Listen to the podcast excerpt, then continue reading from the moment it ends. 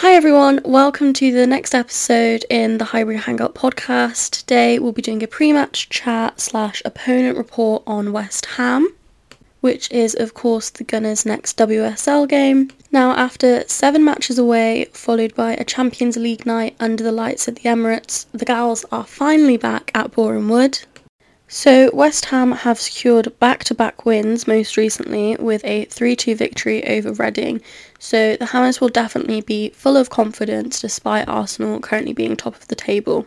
Although, having said that, West Ham have never taken a competitive point from Arsenal. This season was always going to be really quite interesting for West Ham given they are technically in a bit of a transition period. The side have a new manager for this season in Paul Konchesky. However, he was actually the assistant manager in the previous season and he's also managed the academy side of West Ham. So he's definitely really familiar with the setup despite technically being new. And then again, similar to that, they have two new signings who were actually on loan in the previous season. So again, while being considered new, already know the setup and interestingly, they are both former Arsenal players Lisa Evans and Halle Houssein. But their summer transfer had a lot of movement with 10 incoming players and 10 outgoing players, and we've really seen Konchesky try and make his mark on the side already. Quite interestingly, the manager had a former playing career, including time at West Ham and Liverpool, Overall, he definitely has quite a straight to the point attitude, and when asked about conversations surrounding his new appointment, he confessed that he had spoken to Roy Hodgson and Nigel Pearson. Finally, it's important to look at West Ham last season. So, while West Ham have never really challenged the big pack at the top, like us, Chelsea, City, those types of teams, they have been making quite consistent progress. So last season they won seven, drew six, but lost nine.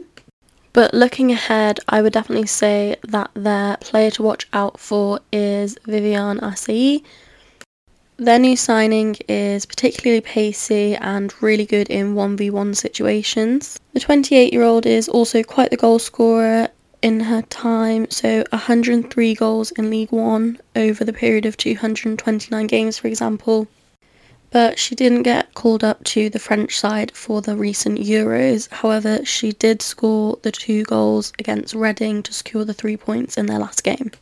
Additionally, though, I think former Arsenal and fan favourite Lisa Evans really could be an interesting kind of add on to at the very least the psychology of the game because she knows the girls so well and she knows like the kind of the setup and everything like that really well and has obviously you know trained with all of them. So i just think that could be maybe something to watch out for like if she can interpret play maybe slightly different than players who haven't come up against arsenal before as I said, West Ham have never taken a point from us, but the side has one goal scorer that has scored against us, which is Kate Longhurst, who will likely also make the trip to Meadow Park tomorrow.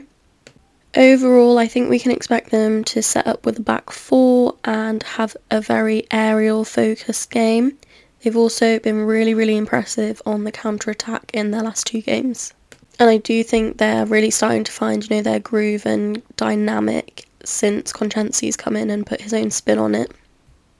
Looking now at the game from an Arsenal's perspective, though, victory over West Ham tomorrow would see the Gunners break the record for the longest winning streak ever in the WSL with 13 straight wins, which is obviously such a huge achievement, so fingers crossed. So the two sides have met seven times previously in the WSL. Our biggest scoreline against them came in 2020 when we recorded a 9 1 victory away from home with the likes of Miedema, Little, Mead, Williamson, and Ford all scoring a goal.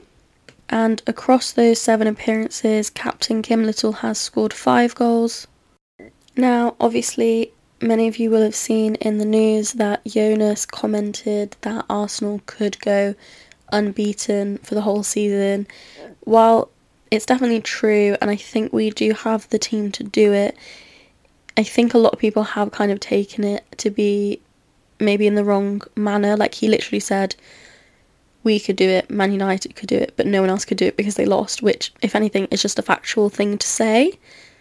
So we will obviously just see how that all plays out. And of course, us and Man United could all go unbeaten. There's nothing to say that couldn't happen, and then it'd be based on goal difference. But while the league is game wise short, it's a long way away in terms of finding those kind of things out. Now, for anyone who will be in attendance at the game, there will be a special pitchside presentation which is in honour of Stonewall's Rainbow Laces campaign, which Arsenal are, of course, a part of. And former Arsenal player and England player Lianne Sanderson will be in attendance. The final bit of team news, of course, is that we can still expect Leah Williamson and Rafa Souza to be out, both with their foot injuries still, but both have been at London Colney and appear to be, you know, rehabbing and training, which is great to see. And then Teyah Goldie is still out with her ACL. Laura Wienroither is expected to return from illness because she missed the Zurich game but was there in attendance cheering on the women.